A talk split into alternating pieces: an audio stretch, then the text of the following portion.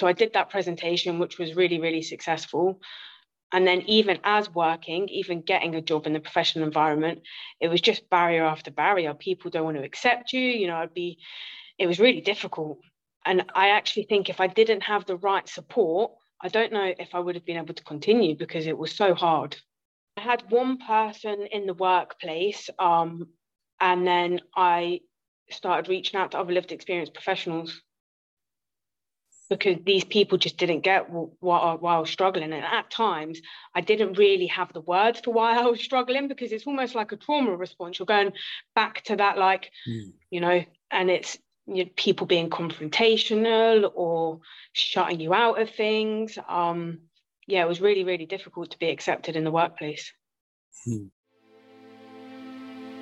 Hi, I'm Naomi Murphy, and this is the Locked Up Living podcast where we talk with a wide range of people about harsh aspects of institutional life.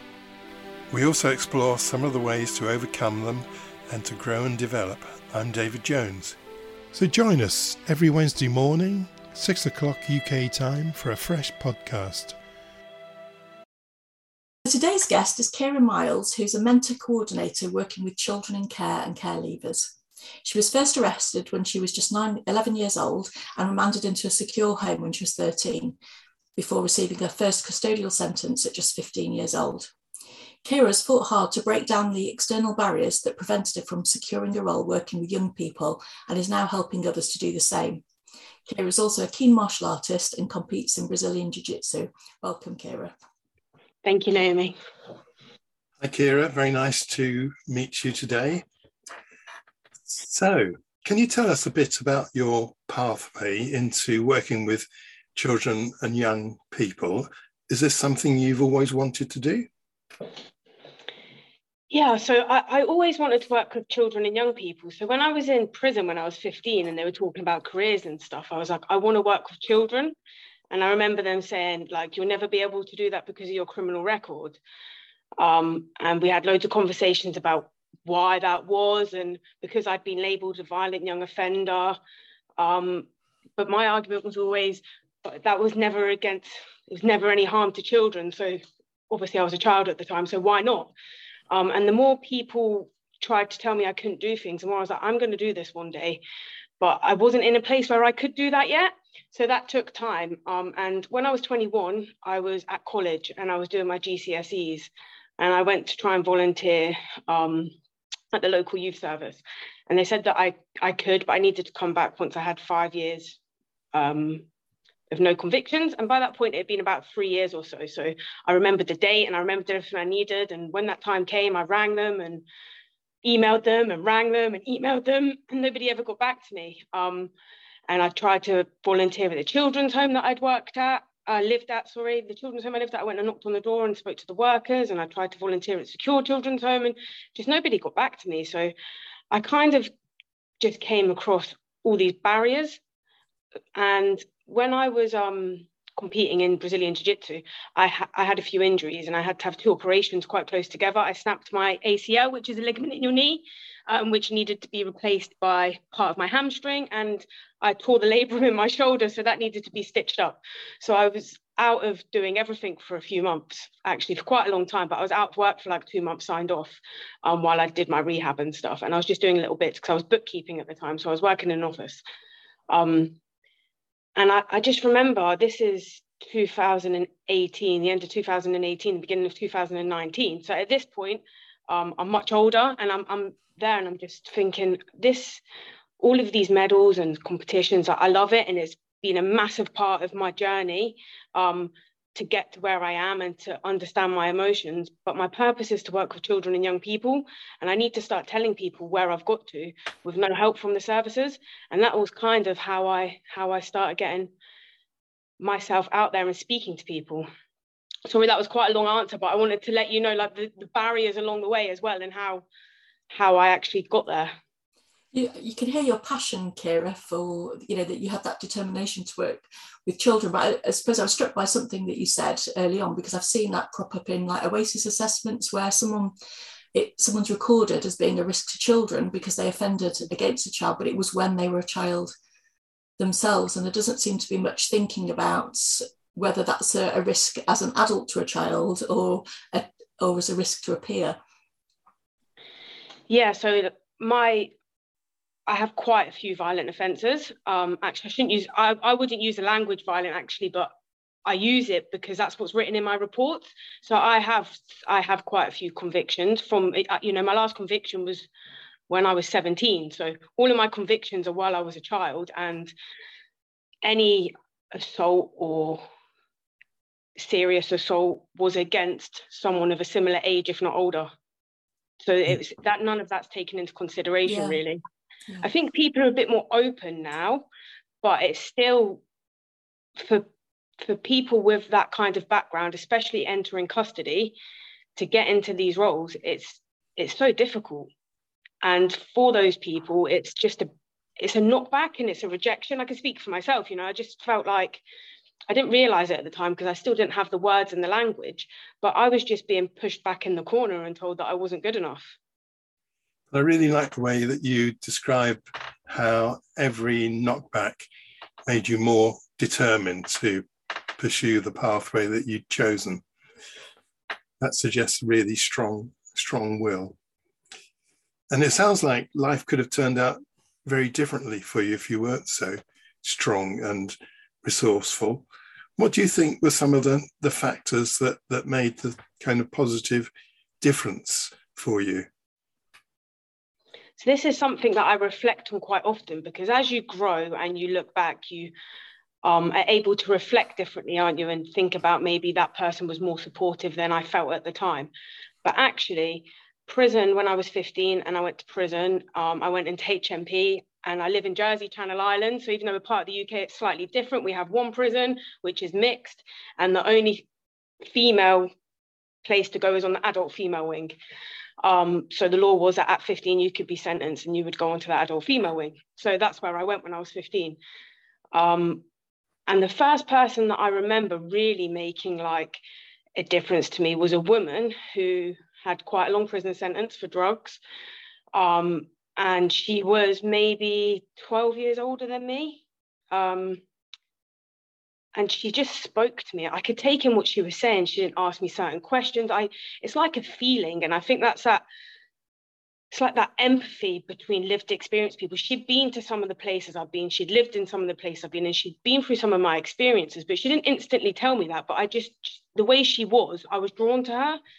Um, and I left that prison sentence, and I that was I was in year 10, and two months later I was back in. I got a nine-month prison sentence, and that was I was just going into year 11 then. So my year 10 and 11 of secondary education was in prison being barely educated and we used to um, play Scrabble most afternoons because uh, you know that was a rec time and just giving me that time. There wasn't much to do. So playing Scrabble was quite good and I was learning like new words and um, I'd barely been educated because I was first excluded from school when I was eight um, and I went to lots of schools after. So I think that was the first person that really made a difference. But the journey continued after that. Um, when I was 20 I met other people who were like me. Um, and I think that from meeting them and building connections and trust, I was able to start to talk about how I felt and learn my emotions and believe in myself a bit more because I think I was always determined and ambitious. And when I look back at my life experiences, especially as a teenager, I was ambitious and determined, but I was also really traumatized and angry and you know, all of my emotions were being channeled in the wrong direction. Mm, thank you. And I think you mentioned um, a bit earlier about going to to to college. Did, is that right? What were you doing at college? So I went back to college to resit my GCSE. So actually, when I was 16, I first went to college. I wanted to be, I decided if I can't work with children, well, I, I liked cooking. So I wanted to be a chef. And actually, my memories of cooking are when I first started getting suspended from primary school, it was before I was expelled when I was eight. I was about seven. And there'd be times where I was out of school and I would go to this like activities club, which I'd go to after school because um, my mum was at work. So we'd go there after school. And when I was suspended, I'd be there, and the, the chef would be in the kitchen and she'd be cooking snacks and stuff for after for when people finished school. And there was always hot meals for the nursery children. So I used to go in the kitchen and do stuff with her. So that's when I first started to to enjoy cooking. So that was what I decided I want to be a chef, but they wouldn't let me on the full term, full time course because I didn't have the qualifications. Um, I hadn't sat my maths and English GCSEs. So they let me on the day release program and said that I needed to get a job to continue to be on there, which didn't last very long. Um, I went back to prison and when I yeah, so when I was 21, I went to college to try and get my maths and English GCSEs because I knew that I needed them if I want if I wanted to progress in anything. You clearly were very good at uh, spotting chances to pick up and develop yourself. So, although chance may have come into it to some extent, it seems as if it was your determination to follow up opportunities when you spotted them that made a real difference. What else do you think we could be doing to help people to follow a pathway out of crime? So I remember talking about college. I remember one tutor actually it was my english tutor so when i started college i used to leave at lunchtime i'd leave at break time if i didn't like it i wouldn't go um, because that was my experience of school now i really wanted to do this and i kind of had to learn that you had to go and sit there from nine till three and you had to revise so over the course of the year my attendance went up significantly and i, I got both my maths and english gcse but they wouldn't accept me onto the A level course because my attendance wasn't high enough. And I remember my English teacher fighting for me to get on there because I think he recognized that I was a child who went into care, a 12 bedroom children's home at 12 years old. I was in and out of secure, I was in prison, and I was really making an effort to, to try and change. And he'd recognized that, but they still wouldn't let me on. Um, and I think it's it's things like that, you know, that one teacher, he he did fight for me, but the system around wouldn't allow it. And I think that just I continued um, and I had a job and I picked up book bookkeeping quite quickly in an office. So I became a bookkeeper. Um, but not everybody not everybody can do that. So if we've got somebody who's really willing and wants to stay in education, then we need to do more to support them into it. Um, now, education, formal education isn't for everybody. And it wasn't until that age that I could really sit and take it in. Um, but I don't think that chance is, you've got to be able to take the opportunities and change comes from within. But we have to keep giving those chances and opportunities because young people, they can't always see them and they don't see another choice. They don't see another path and they might dip their toes in and then think, I'm going back to this old life because it's easier. We have to be there consistently putting those things in front of them and not making them feel shameful if they don't complete it or not good enough because we're just adding to the reasons why they want to continue in, with the life that they already have. Mm, thank you, Kierra. We, we hear something like that quite a lot that it's actually you know determination and persistence from everybody concerned that makes a real difference. So important never to kind of give up on on anyone. Why do you think we get it so wrong with children in, in the care system? Um, I think that there's a lot of tick box work. So we need to do all of this and we need to get all of this from you because this is what we need for our managers. And a young person gets lost in that. Now, that isn't every practitioner. Um, and sometimes practitioners want to put a relationship first, but they feel pressured to do these tick box exercises. Um, but I think that we need to listen to young people more and really listen to them. Um, I know that in my work with young people, I talk about it quite often. They'll talk about like these extreme violent thoughts. I let them talk about it. Let's talk it out. And most of it is fear based. And some of them aren't in a place to recognize that. They think it's about respect, it's about loyalty, it's about not letting people down.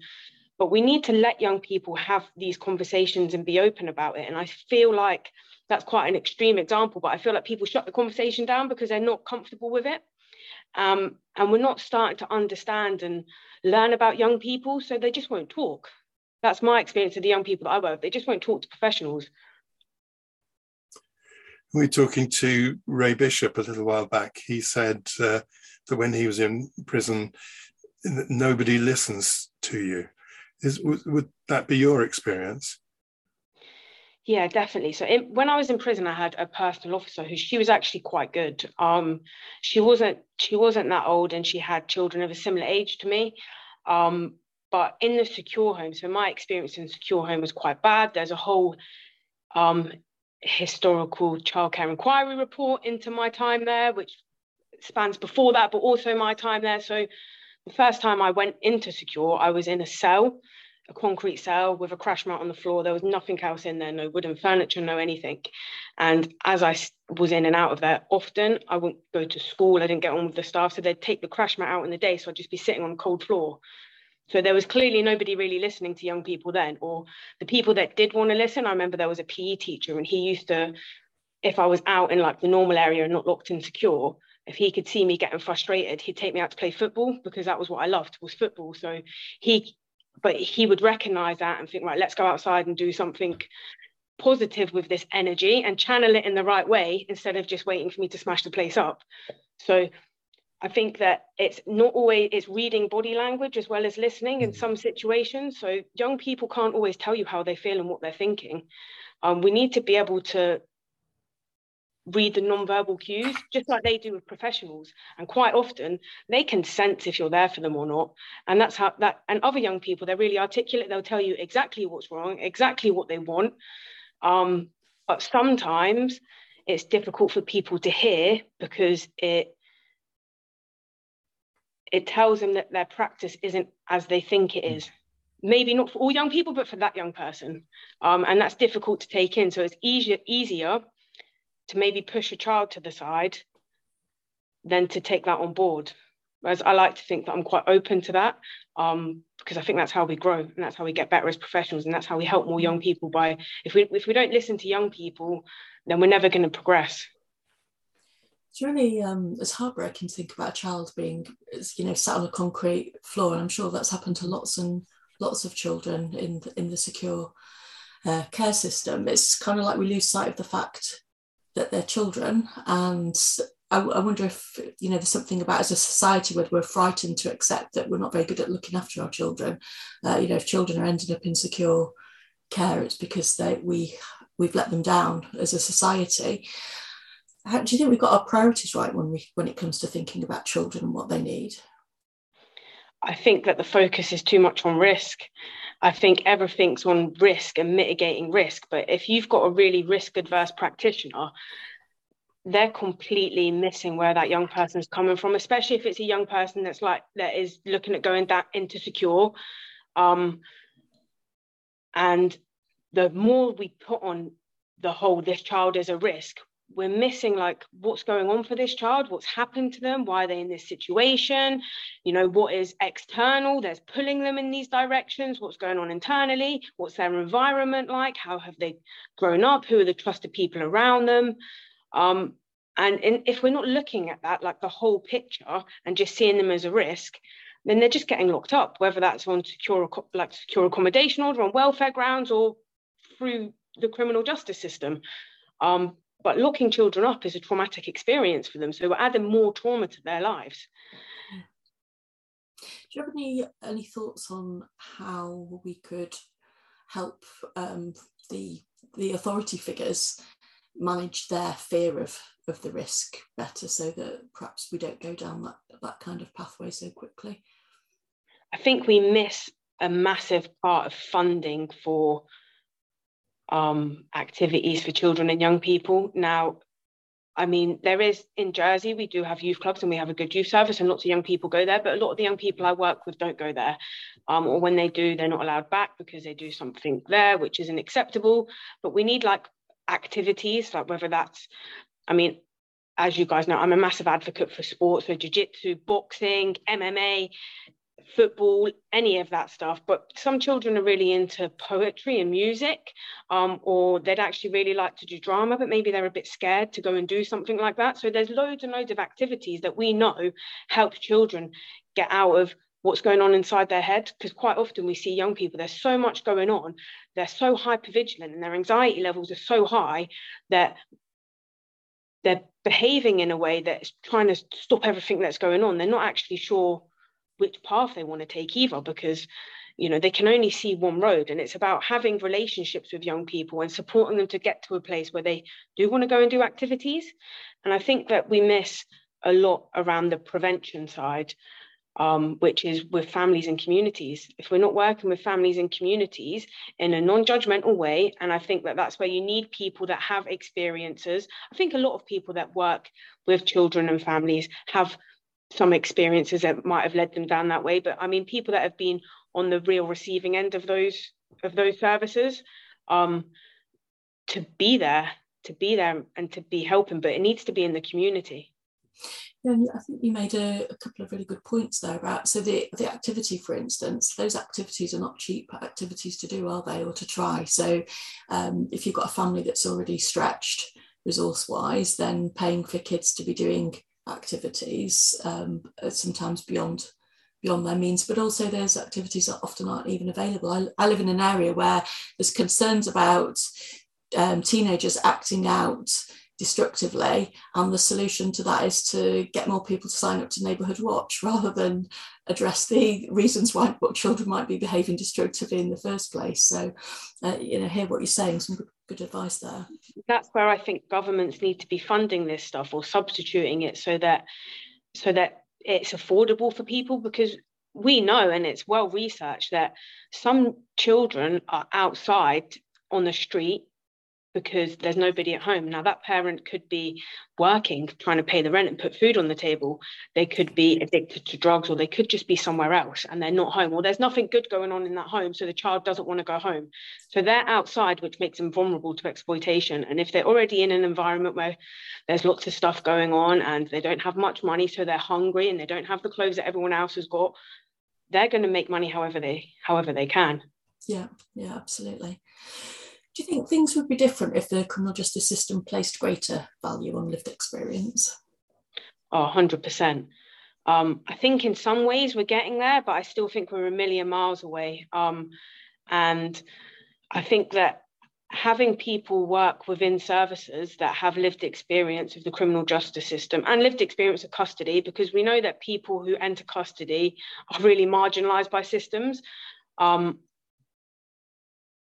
then there's a there's a better chance of getting it right because I challenge intervention plans all the time. Like this isn't going to work for that young person. And it's because I've got a long-standing relationship with them. Um, and uh, sometimes you're, you're best off trying one or two things instead of having a list of six things that we're trying to get them through because they're not going to do it. Um, as, with as much support and guidance it's just too much because actually quite a lot of it they don't really care about. Um, but if you've got a relationship with someone, and I think that if you have lived experience, in my experience, some of the young people that really are um, distrusting of services, you can break down some of those barriers and you can speak to them in a way that they understand. You don't need to ask lots of questions about stuff that they don't want to talk about because some of it you get anyway, um, even though everyone's experience is different. Um, and you know, I've had young people that have texted me and I've picked them up and we've just driven for an hour and a half listening to music. They haven't wanted to say much, but they've just wanted to be with someone that they feel safe with. And that is what a relationship is about. Now, I know that not in, ev- in every role that isn't possible. My role is slightly different to somebody who is a YOT worker who has to do certain things. But I think a relationship can still come first before any of those intervention plans. And the more people we have with lived experience working inside the services, the more the more they have a chance to progress and then get involved in writing intervention plans and policies and procedures. And because what i often see is okay we can give you a chance but you're going to work as a volunteer. And that's just further stigmatizing in my opinion. Well it's not really valuing what what extra is being brought by the person either is it? By virtue of having that experience. No like i started a degree so i've got 18 months left of my youth justice degree. Now when i came to working in services, I was obviously very passionate and, you know, advocating for young people and trying to get these young people that are just ignored um, listen to, especially when they were starting to voice what they wanted to say. I'm like, why, why can't you see it from here? And I've been, you know, not, I've been not invited to meetings um, that I probably should have been at. Um, and because I didn't have the language that the professionals had, I sometimes was shut down by by that. So I was like, I'm going to do a degree to prove that this theory side, which has been very useful, I've learned loads, it's been great, has nothing on lived experience because that where I'm up to, so I've been just over two years studying, it's not even come close to my experiences of being in custody as a child. What it feels like, the factors that got me there, what it was like when I left, the, you know, what all my friends were experiencing, what was happening at home. Like there's there's bits and pieces in there, but it it doesn't it doesn't even come close to the feelings of it. There's quite a lot. It seems like there's um, quite a trend at the moment for people with lived experience to become criminologists and to pursue that that route later in life. Is there is there much of a trend towards people with lived experience um, studying for youth youth work qualifications? Do you think? Um, I think it's really difficult to get involved in. I think sometimes youth work is maybe a bit easier um, for for some people with lived experience to get involved in. But again, it's usually voluntary. Um, it's getting that actual proper pathway because even if they're only just at the beginning of the process, I haven't been involved in crime for, I was 31 when I was employed.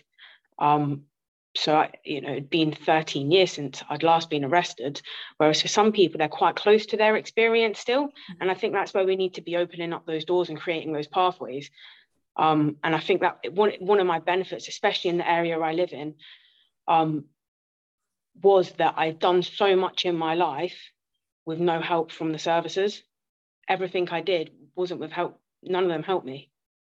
If anything, they were just my experience of going back to college later on in life. That was, you know, again, another knockback. Um, whereas I think when people are trying to create this pathway and help other people, for some people it's too much and we have to we have to acknowledge that that the you know their experience of the system is really difficult for them to work in. But that's where we need to be supporting them to help them understand the challenges and build resilience. And i think that for me especially the people i learned that from was other lived experience professionals that have been working for for years in these environments. They were able to help me understand why i found it so challenging.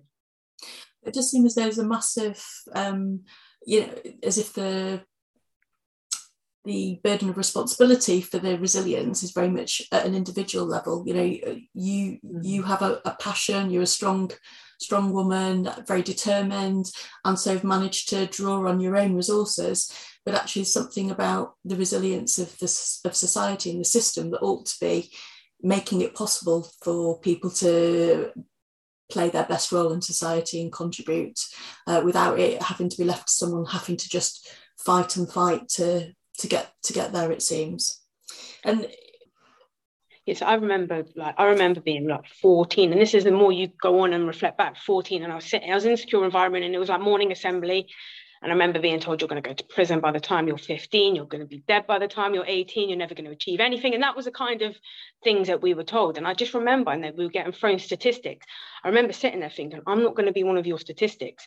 But I didn't have enough relational support around me at that time to be able to deal with what was going on. So I was still very much responding to the outside world, trying to keep everybody as far as far away from me as possible, um, because they were all the problem and not me. And it was, you know, that kind of thing, which as you grow up, you realize that actually I don't need to respond to that situation. That doesn't matter. And that's where the internal stuff comes from.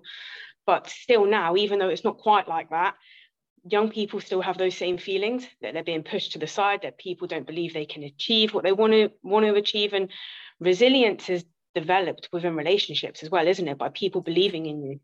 Yeah. People believing that you can achieve. And I say this quite often I had no hope, only ambition, because everywhere I went, there was no hope for me in these places. But I was I was going to do it.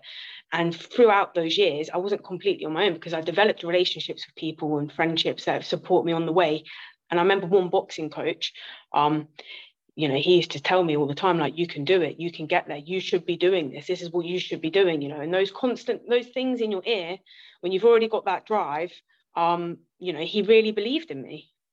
Yeah, it sounds massive. And you, you referred them to school, and it often seems as though people in the criminal justice system have not only been failed by their parents and society, but they've also been failed by the education system.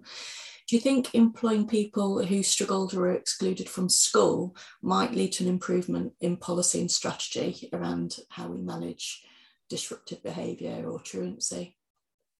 I think that that's it's another. I think that's another area where lived experience is needed. I think it's needed in all areas because it mm-hmm. doesn't mean that it's about balancing out the power. It's not to say that academics don't have the skills because of course they do. They have loads of skills, but you know, if it's about knowledge exchange. So you know people with lived experience might not speak the same language as academics but academics can often if they are person centered and relationship centered take on what lived experience people are saying. But i think what we have is a lot of not just academics but professionals they can't take on what lived experience people are saying, so they don't want to employ them, or the lived experience people become a threat because young people usually like them they get them they come from the same difficulties they come from the same background you know they know what it's like to wake up and have no breakfast or to you know have to wear like a jumper if they have an extra jumper in the house because it's freezing or to be out late and you know or maybe they have both parents there but the parents were always arguing. And so i think that lived experience people young people are more drawn to them because and they talk the same language usually. So you know it's like that what i was saying before. It's like a sixth sense you know that they feel between each other. But alternative education i think we miss so much. Um, the same with activities like the stuff that you can learn boxing like self-belief. You build resilience because you're having to try and learn to understand and control your emotions under pressure.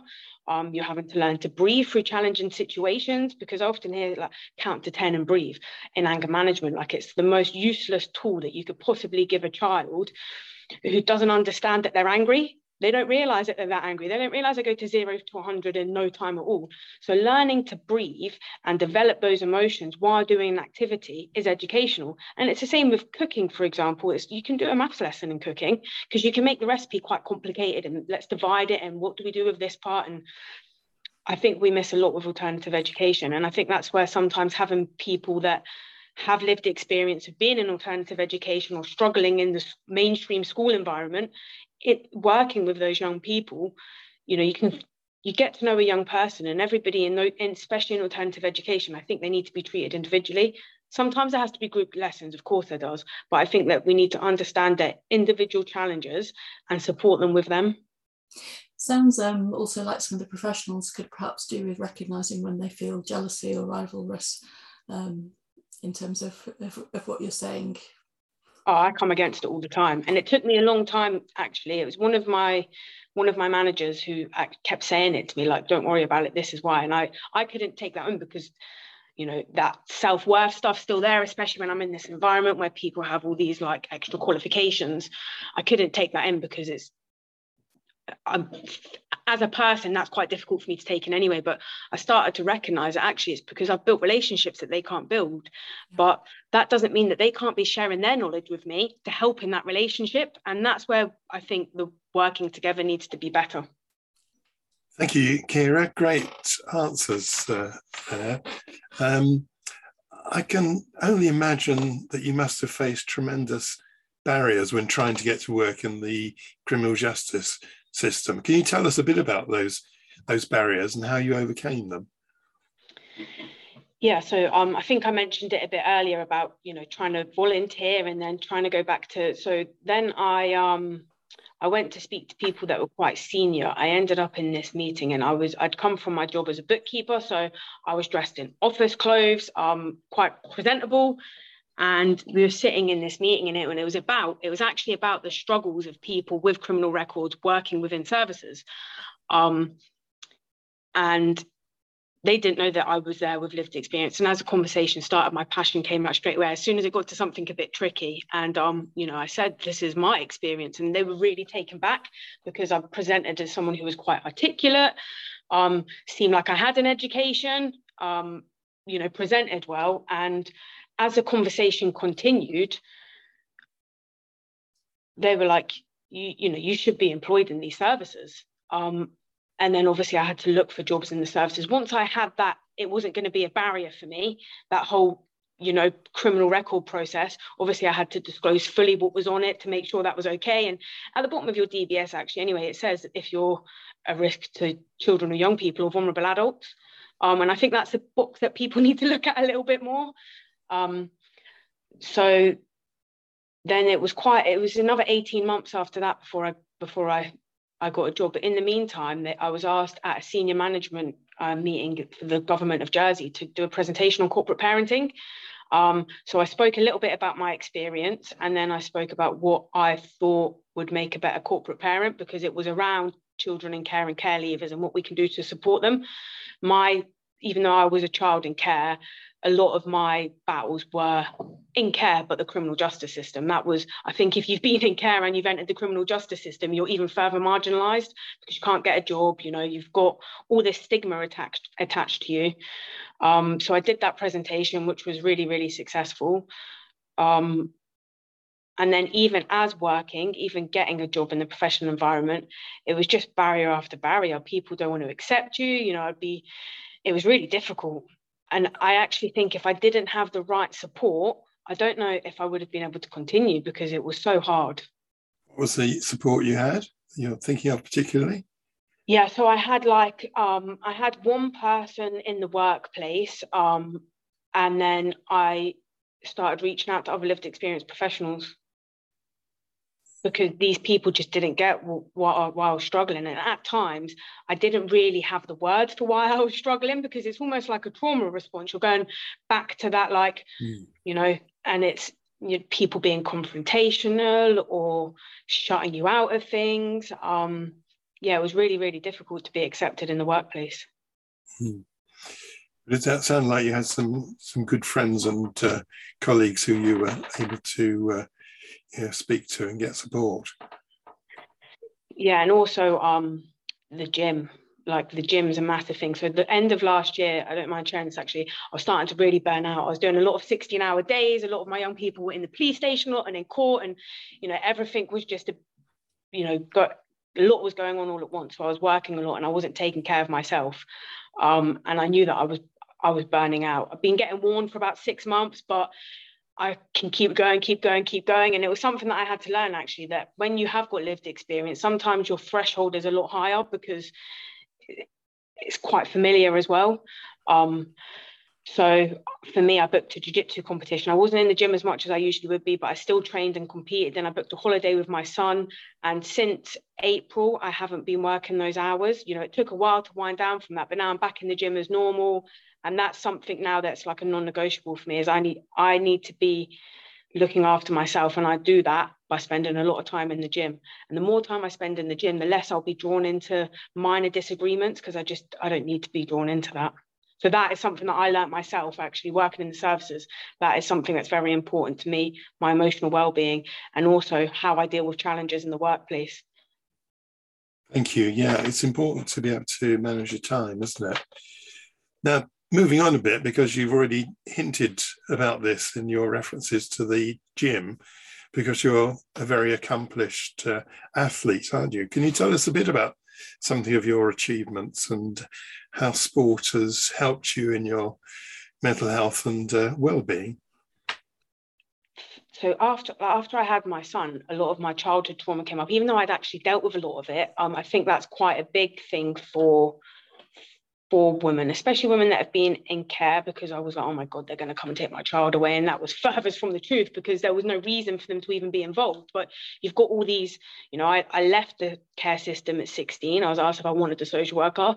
I told them not very politely where to go. And I never heard from them again, even though I went back to prison after. So I kind of continued from there. So, and because football was such a big part of my childhood, I played football I mean, even at my second school, so my second primary school, I was there for a year and a half before they excluded me, but I played football even in the boys B team. Like, so, and then when I went to my last primary school, there was a girls team there. So I always played football and I only really stopped when I was 13 because I was looked up a lot. I was quite different to the other girls in the team, or I felt different. Um, so I knew that, and I'd done different sports, but I had a bit of trauma attached to football, so I didn't want to go back there. And I always wanted to box. Um, and when I was a teenager, I was told that I wasn't allowed to box by the care home because if I learned to punch properly, then I could cause someone even more harm. And where would that lead? Um, when actually, it probably would have been the best place was to put me in a boxing gym. Um, so I wanted to do that, but again, there was something inside me that made me a bit nervous. So I started Brazilian Jiu Jitsu. Um, well, actually, I started MMA first. I started MMA, and I remember going into MMA gym, and I was the only girl there, and um, I just loved it straight away. I absolutely loved it, and they nick- nicknamed me Kev. I got this nickname Kev because I was the only girl there, and I think it used to make them feel a bit better about hitting me. um, they'd be like, "She's not a girl, she's Kev." So there was all that banter and stuff there, which helps build character building builds resilience, you know. And you do get that in the gym. Um, and then I started doing jiu-jitsu about six months later. And uh, I remember thinking that some people had been away and competed. It was really hard to get an MMA fight from Jersey. Um, so I was like, I want to compete and I'm going to do Brazilian jiu-jitsu. So I started doing Brazilian jiu-jitsu. And the first competition I went to was the Europeans in Lisbon. So it was a massive competition. I remember people saying, you sure you want to go there? Why don't you try one of the smaller ones? And I was like, no, no, I'm going there. And I won my first fight and then I lost the second fight. Um, and from there, I just you know continued competing and i had to learn about dealing with the weight cuts and how i was trying to do too much of that. Um, and then i started competing at a weight that was closer to what i was um, and i started winning. And then i um i remember i had a really I had a you know a difficult time and eight weeks later i had the british championships. And it's these difficult times that i think help make push me forward and then I become a double British champion, and I become a European champion. At, this is at blue belt, um, and then I injured myself. So I was out of sport for quite a long time, which is when I started thinking I, I want to work with young people. I need to put myself out there. Um, a lot of reflection was done during that time that I was injured because I mean I'd been training three times a day for God knows how long, and all of a sudden I was at the gym once a day doing my physio. I wasn't able to lift my arm up because the operation on my shoulder. I was on crutches. Uh, it was really difficult. Um, and then then again after then COVID happened just as I was getting back into it. Um, so then after COVID, I started competing and I got my purple belt in July, and I competed last month and I got double gold and silver in a competition in London. So for me, having those goals um, is really important. And I sometimes I'm aware that I have a lot of goals in my career, in my personal life with my family, and in sport, but goals are really, really important to me. How did um how did you manage the success? Was that a challenge? Yeah, so the first when I won the British Championships, I didn't expect to feel like this either. I like got my first gold medal, and um actually I'd got a gold medal before that, but it wasn't a big competition like that. It was one of the smaller competitions. Um, and I just didn't feel worthy. It was like, if only these people really knew about me. And I think because I've been going through, you know, a bit of a challenging time those few months, my self worth was a bit low and all of that kind of thing. Um, yeah, and then you know, I remember speaking to someone about it because it's something that I've not always done in my life. I, you know, you keep stuff in, and so many people come from difficult backgrounds, especially in sports. Um, and it's actually a lot of people feel like that but even though I felt like I wasn't worthy of it, I never went into a competition thinking I couldn't win it. So I had that, you know, I'm here to win. And if I don't get a gold medal, then I've not succeeded and I need to do better. And even when I get a gold medal, there's still stuff to work on. So I had that mindset anyway. But yeah, that was definitely a challenge. It's interesting you saying about people often having had different difficult backgrounds in sport, and that just seemed to be the case, especially with kind of like boxing and mm-hmm. and martial arts. And it's interesting that the sport you've excelled in is a martial art, and I wonder if professionals might have tried to dissuade you from this or been a bit judgmental about your choice of sport as being uh, martial art. Yeah, so when I was when I was young and I lived in care and I wanted to box, I wasn't allowed to. Um, and ultimately, they had that decision. And it wasn't like I lived in an area where there was loads of different boxing clubs to pick from and that I could just like go on my own. And I don't know if I would have went on my own. It's something that you kind of need support with as well, isn't it? Um, so yeah, I was definitely discouraged from doing it. But you know, but even when you look at some of the greatest martial art artists and where they've come from, you know, a lot of people don't get to be hugely successful unless they've got something driving them behind it and it's usually adversity. Um, and quite often you go into the gym and you you know you don't know until you get to people in the gym don't even know all of my background. Some of them do but there was people in the gym that i'm not close to that don't even know that much about my background because it's not some you know i don't go in and talk about it. So you know you only where it's relevant really. Um, and with the people that have become you know like my friends it's not that it's a, it's a secret but it's the same for new people coming in the gym that come from that difficult background. I think people like me instantly recognize that. So you're more likely to let them know that they're in a safe space. And i think young people especially going into martial arts gyms they're going to find that same acceptance that they find from their group of friends. Um, but it's going to be people that aren't saying it's okay to behave like that but they're they're talking about it in a different way And I think that's really, really important because that's role modeling, that's mentoring. And that's why I'm so big on getting young people involved in activities, even if it takes them a year to get them to the activity that they want. And I think that's where we need to you see a lot of 12 month 12 week plans don't you you know the funding's been agreed for 12 weeks but sometimes if you've got you might have a group of six young people that have been given six week funding to go into this boxing gym for example one of them might want to continue but they've only just started building a relationship with the coach because it's taken them that long because they've had such a difficult background and then the funding's not agreed after that where does that leave those young people they just feel yeah. rejected again pushed to the side not important yeah, it must be a hard, a hard, experience. And we, we recently interviewed Dave Harris, who's the founder of the Ringside Charitable Trust, which is campaigning for a specialist retirement home for, for former boxers. Do you think sports associated with machismo might have something extra to offer to people who've experienced more hardship earlier in life, something beyond something that other sports like football, athletics, um, rugby might not might not offer in quite the same way? Yeah and if you if you look at um like the work from um if you've if you ever read the book the body body keeps the score yeah. they it talks it talks in there about you know martial arts being such a big thing for helping young people recover from trauma as well as yoga and other things because like i mentioned earlier you're learning to breathe and you're learning to deal with your emotions and if you've got a good coach or even good teammates like even though you box on your own but people in the gym with you that when you're feeling like if you don't know that those butterflies in your stomach's anxiety and nerves because nobody's told you your whole life and you've been told man up or woman up and you know don't cry get on with it be tough you don't learn to recognize those feelings and what they are until someone points them out to you um, I didn't know what anxiety was. I didn't know that I felt anxious sometimes. And when I felt like that, I, I become angry because that's what, you know, and you learn those kind of things and you learn about your emotions. And when you don't always get it right in the gym, so you've got to be persistent, you've got to keep going, especially Brazilian Jiu Jitsu. It's so technical. Um, you know, I've had times when I've gone in the gym and I've left thinking I've just been like thrown all over the place for the last two hours. Why do I even do this? And the next day I'm back doing the same thing because that's the that's part of it. And the, what you learn and the growth um, that's where I've learned to develop my emotions is in martial arts. People have helped me along the way, but it's in the gym. I wondered as well whether you know the emphasis on being able to protect yourself that's there in the because that's quite different from some of the other sports, isn't it? And I wonder whether that might be a great counteraction to you know antidote to feelings of vulnerability that might be there if people have been, been victimized during childhood.